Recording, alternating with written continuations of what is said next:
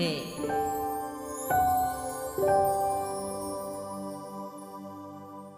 Thưa quý vị và các bạn, tác giả Nguyễn Thị Minh Thúy, bút danh là An Thư, hiện đang là phóng viên Đài Phát thanh Truyền hình Thanh Hóa.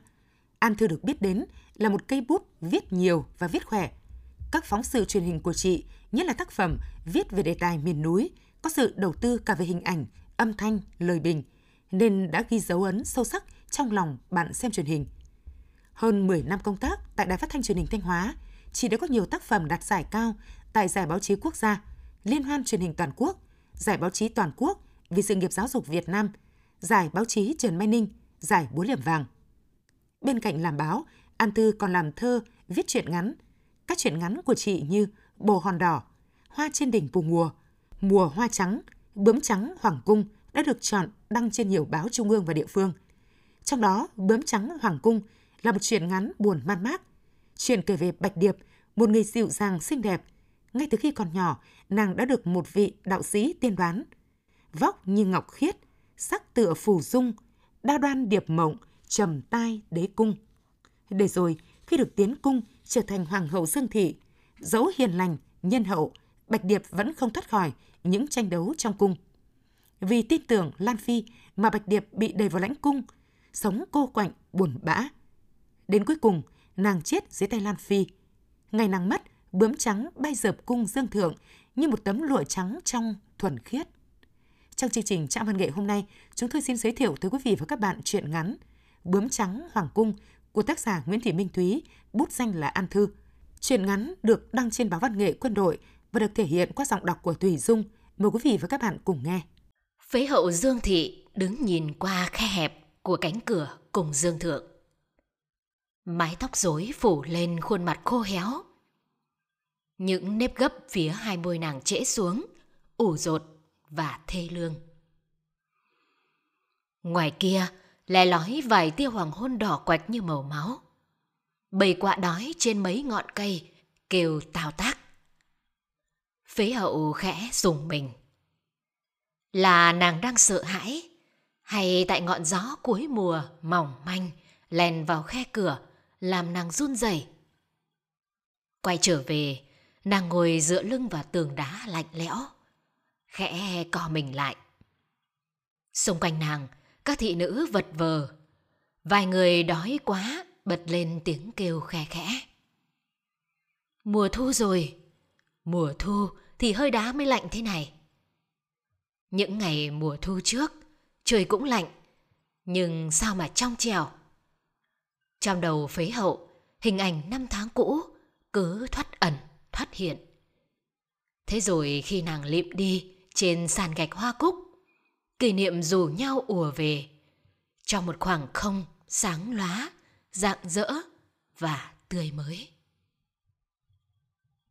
Buổi sáng hôm ấy, một buổi sáng mùa thu thật đẹp, khi Bạch Điệp đang ngồi chơi với một tiểu muội bên hoa viên. vú Liên, nhũ mẫu của nàng chạy lại. Tiểu thư Bạch Điệp! Bạch Điệp ngẩng đầu, khuôn mặt trắng như bông bưởi tháng 3, cười chúm chím. Vũ gọi con ư? Vũ liền hớt hải. Ông cho gọi tiểu thư lên nhà chính ngay. Cha gọi con có việc gì mà Vũ lại hoảng hốt làm vậy? Vũ liền ra chiều bí mật. Việc gì? Hạng gia nô như tôi làm sao mà biết được? Thôi tiểu thư mau vào đi, kẻo tôi lại bị ông trách phạt. Bạch Điệp tung tăng chạy theo Vũ Liên. Vài cánh bướm trắng bay phấp phới theo nàng. Nàng mới 8 tuổi, ngây thơ, non nớt, chưa vướng bụi trần. Vào đến nhà chính, Bạch Điệp thấy cha đang ngồi đàm đạo với một người đứng tuổi trên bộ bàn ghế tre. Người này râu dài, tóc bạc, đầu đội mũ vải, vài đeo túi thẻ, dáng tựa thầy tướng số. Thoáng thấy con gái yêu dấu, Dương viên ngoại khẽ nhắc. Kìa, con, mau đến đây vái chào thầy Khúc đi nào. Bạch Điệp vâng lời khum tay, cúi lưng vái chào. Bộ dạng tuy còn lúnh quính, nhưng cử chỉ mềm mại, đáng yêu vô cùng. Dương viên ngoại khẽ cười. Đây là nữ tử của tôi, thầy xem liệu có thể cho cháu một vài lời tiên đoán. Đạo sĩ họ khúc nhìn Bạch Điệp, đôi mày khẽ nhíu lại. Đứa trẻ này, dung mạo như hoa, từ chất đoan trang. Nhưng... nhưng mà... Ừ, đôi mắt đó, bộ đồ lụa trắng đó. Đạo sĩ thoáng ưu tư, viết mấy câu thơ lên tấm thẻ đặt trước mặt. Vóc như ngọc khiết, sắc tựa phù dung, đa đoàn điệp mộng, trầm tai đế cùng. Đoạn vẩy bút lông gà, chào từ biệt, rồi thở dài, phất áo ra đi. Bảy năm sau ngày gặp ông thầy tướng, Bạch Điệp được tiến cung. Khi ấy nàng vừa 15, lòng vẫn còn non tơ như loài bướm trắng. Ngày tiễn nàng đi, gió trong vườn thổi nhiều. Vú Liên, mái tóc đã lấm tấm bạc, nắm tay nàng khóc mãi. Dương viên ngoại cầm quạt, nét mặt u sầu. Lẽ ra ngày này ông phải vui mới phải. Nhưng chuyện xưa như chiếc kim châm vào lòng ông nhức buốt. Lời sấm của đạo sĩ đã ứng điều thứ nhất. Liệu sau này Bạch Điệp có trầm tay? Viên ngoại thở dài. Giá chi mà lệnh vua cưỡng được. Ông đã chẳng bao giờ để nữ tử yêu của mình vào cung cấm. Đăm chiều hồi lâu, sợ con gái thêm buồn. Ông khẽ bảo Bạch Điệp. Còn đi lần này, kinh thành thì gần, nhưng cấm cung xa vời vợi. Chẳng biết khi nào cha con mới gặp được nhau. Cha từng nghe cuộc sống nơi hậu cung đầy gấm vóc lụa là, nhưng chẳng ấm êm. Con nhớ liệu đường cư xử, lấy bình yên làm trọng cho mình. Bạch Điệp khẽ vâng lời, giọt nước mắt nàng nhỏ xuống trong suốt như sương. Nàng đưa mắt nhìn lại cảnh vật thân quen, chợt thẫn thờ nhận ra, trong hoa viên, từng đàn bướm trắng bay dợp trời. Phải rồi, ngày mẹ sinh nàng, một ngày thu nắng đẹp, những con bướm trắng cũng bay la đà như thế. Vậy nên, nàng mới có tên là Bạch Điệp. Đàn bướm ấy, chúng đến để tiễn đưa nàng. Tiếng vị quan thái giám the thé rục rã. Bạch Điệp vội gạt nước mắt, vái lạy cha lần nữa, rồi lên kiệu. Chiếc kiệu hồng đưa nàng đi trong tiếng nhạc rộn ràng. Xung quanh đàn bướm trắng vẫn la đà, bay lượn. Dương phế hậu ngồi dậy. Trời đã tối rồi sao? Đêm thu lạnh quá. Bộ quần áo thô không đủ ấm. Phế hậu khẽ co mình.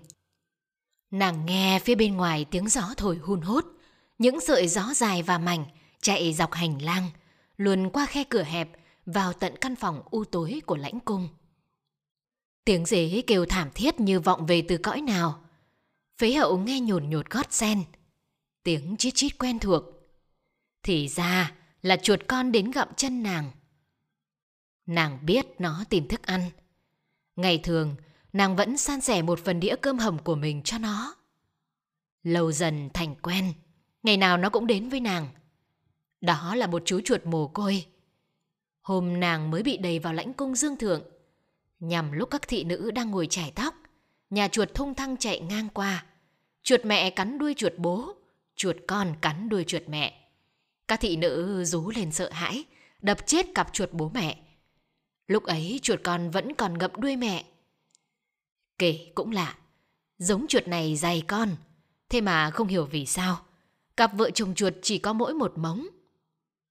Có nàng thị nữ sợ quá, làm làm cây gậy, toàn đập chết nốt chuột con. Phế hậu mùi lòng, bảo, ai thả cho nó. Gặm gặm chít chít một lát, không thấy động tĩnh gì, chuột con tủi thân bỏ đi. Phế hậu nở nụ cười buồn bã. Đã hai ngày nay, lãnh cung không nhận được cơm. Các thị nữ đói quá, đã bắt đầu hoảng loạn. Chẳng biết chuyện gì sắp xảy ra đây. Dương phế hậu trở mình. Đầu nàng gối lên mái tóc dày và dài. Trong gió, một loài hoa đêm thoảng nhẹ. Nghe quen lắm. Khoảng ký ức sáng trắng lại ùa về.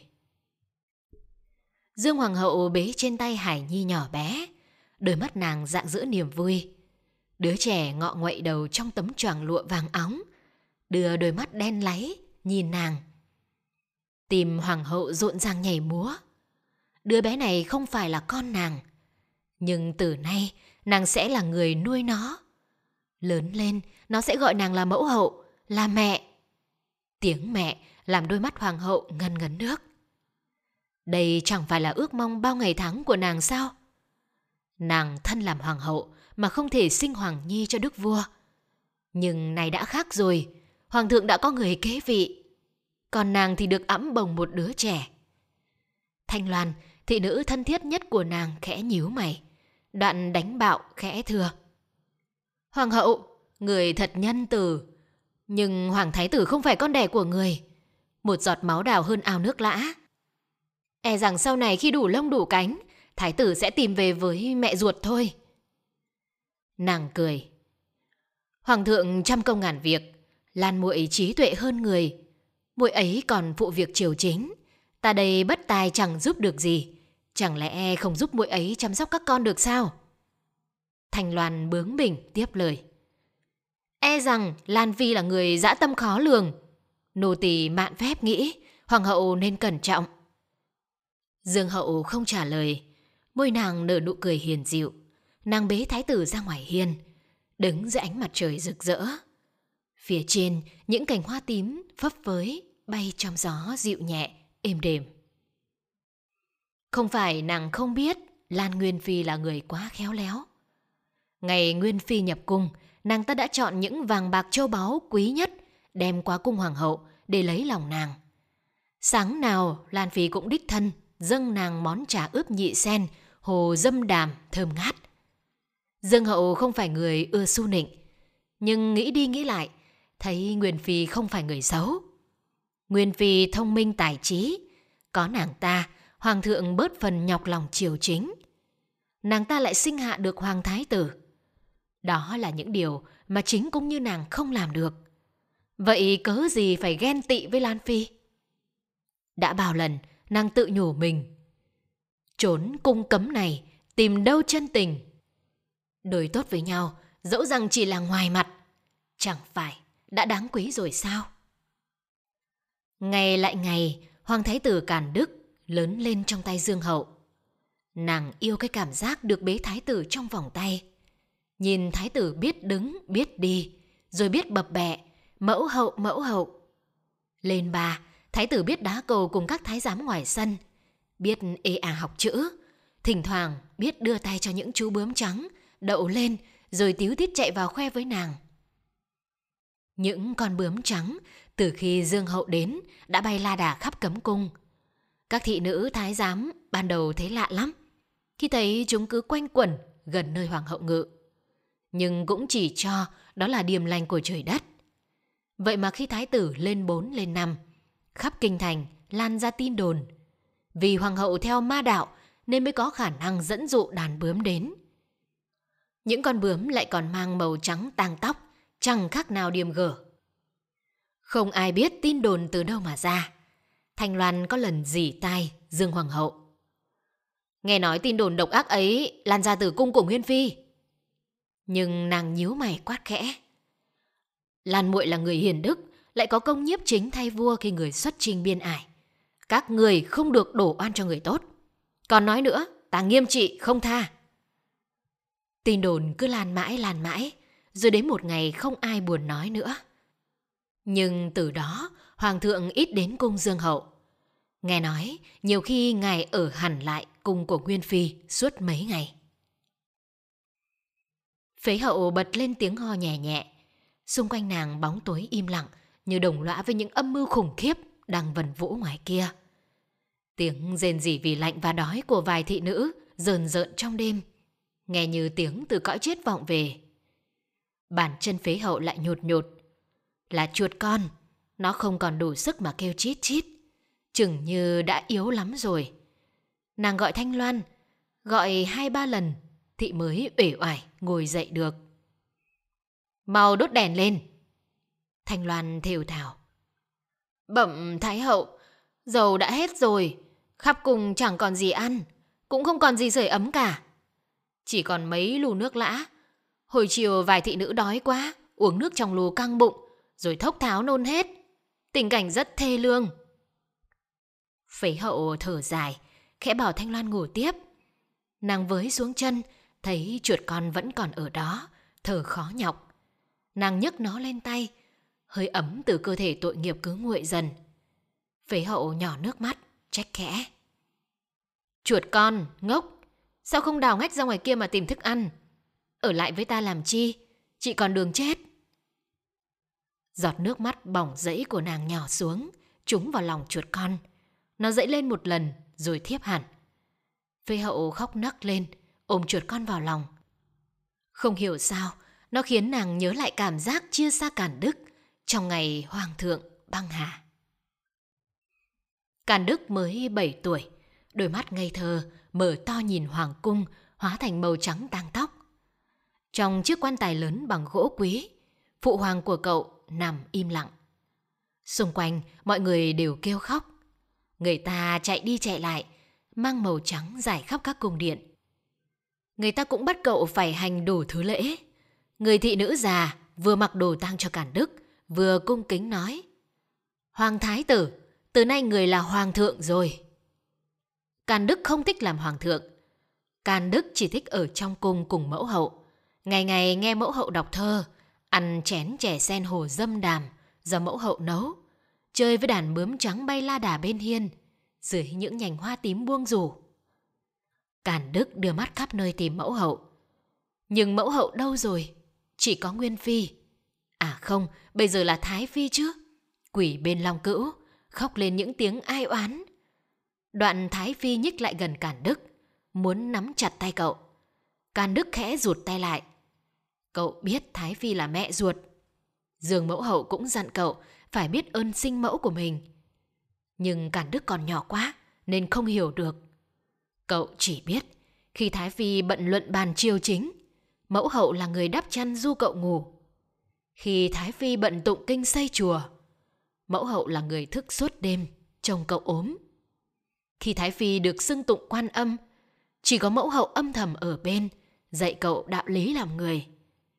Càn Đức muốn đi tìm mẫu hậu, nhưng đôi chân bé bỏng vừa nhổm lên, bàn tay rắn đanh của sinh mẫu ghi vai cậu lại. Càn Đức quay lại phía sau, đôi mắt giáo giác đập thẳng vào dáng vẻ uy nghiêm, cao vời vợi của Lý Thái úy Thường Kiệt. Càn Đức không biết rằng vua cha mới băng hà, mẫu hậu của cậu và 72 thị nữ đã bị đầy vào cung dương thượng, nhốt chặt. Phẩy hậu thẫn thờ, vuốt lại mái tóc khô héo lòa xòa trước mặt. Ngoài kia, chút ánh sáng nhập nhoạng, âm âm tối của một ngày mới, len qua khe cửa. Vài tiếng gà tao tác gáy. Giữa sự thình lặng đáng sợ của lãnh cung, tiếng gà sắc nhèm như những lưỡi dao xoáy vào tim nàng. Trong tay nàng, xác chuột con đã lạnh cứng. Không hiểu sao, nàng khao khát được ôm cản đức một lần. Ngày mới, ngày mới rồi. Phế hậu lẩm bẩm như vô thức. Xung quanh các thị nữ đều là đi, nằm ngổn ngang trên nền gạch hoa cúc lạnh băng như những cái xác không hồn. Dầm, cánh cửa cung dương thượng bật mở. Một làn gió ùa vào, đem theo mùi hương lạnh lẽo. Tất cả các thị nữ hoảng hốt bật dậy. Trước mặt họ là Lan Thái Phi cùng rất nhiều thái giám lực lưỡng. Thái Phi đẹp quá, uy nghi quá. Bộ y phục nàng mặc lộng lẫy quá. Đứng trước nàng, những kẻ mang thân phận nhược tiểu đều thấy cần quỳ lại. Nàng liếc nhìn sang viên thái giám tổng quản. Y vội vàng rút chiếu thư ra đọc. Là chiếu thư bức tử. Phế hậu và 72 thị nữ trong dương thượng cung sẽ phải tuẫn táng theo tiên đế. Chúng thị nữ khóc lóc thảm thiết, dập đầu như tế sao. Xin Thái Phi tha mạng, xin Thái Phi tha mạng. Ánh mắt Thái Phi sắc lạnh, nàng quát lớn. Lũ tiện nhân các ngươi, dám gọi ta là Thái Phi. Ta sắp sửa là Hoàng Thái Hậu, nghe rõ chưa? Hoàng Thái Hậu. Rồi nàng tiến đến gần phế hậu, lúc này vẫn lặng im, mặt không biến sắc. Bạch Điệp, bà không xin ta sao? Bà không sợ chết sao? Phế hậu không trả lời. Đôi môi nàng khẽ nở một nụ cười cay đắng. Nàng đến bên lù nước lã, khẽ vụt chút nước rửa mặt, rồi vén lại mái tóc. Nàng đang chuẩn bị cho chuyến đi của mình. Làm đi! Thái Phi lạnh lùng ra lệnh, lũ thái giám xô tới. Những tiếng kêu ai oán dậy lên rồi im bặt. 73 giải lụa trắng phất phơ. Hoàng, Hoàng Thái Hậu, người nhìn xem. Tên thái giám líu lưỡi lại. Lan Thái Phi nhìn theo tay hắn chỉ. Tim nàng như ngừng đập trong niềm kinh sợ tột độ. Trong ánh mặt trời lóe lên của ngày mới, đàn bướm trắng hàng ngàn con từ đâu bay tới. Những đôi cánh mỏng manh, chấp chới, dập cả cung dương thượng. Chúng tụ lại, đậu quanh di hải dương phấy hậu, như một tấm lụa trắng trong thuần khiết.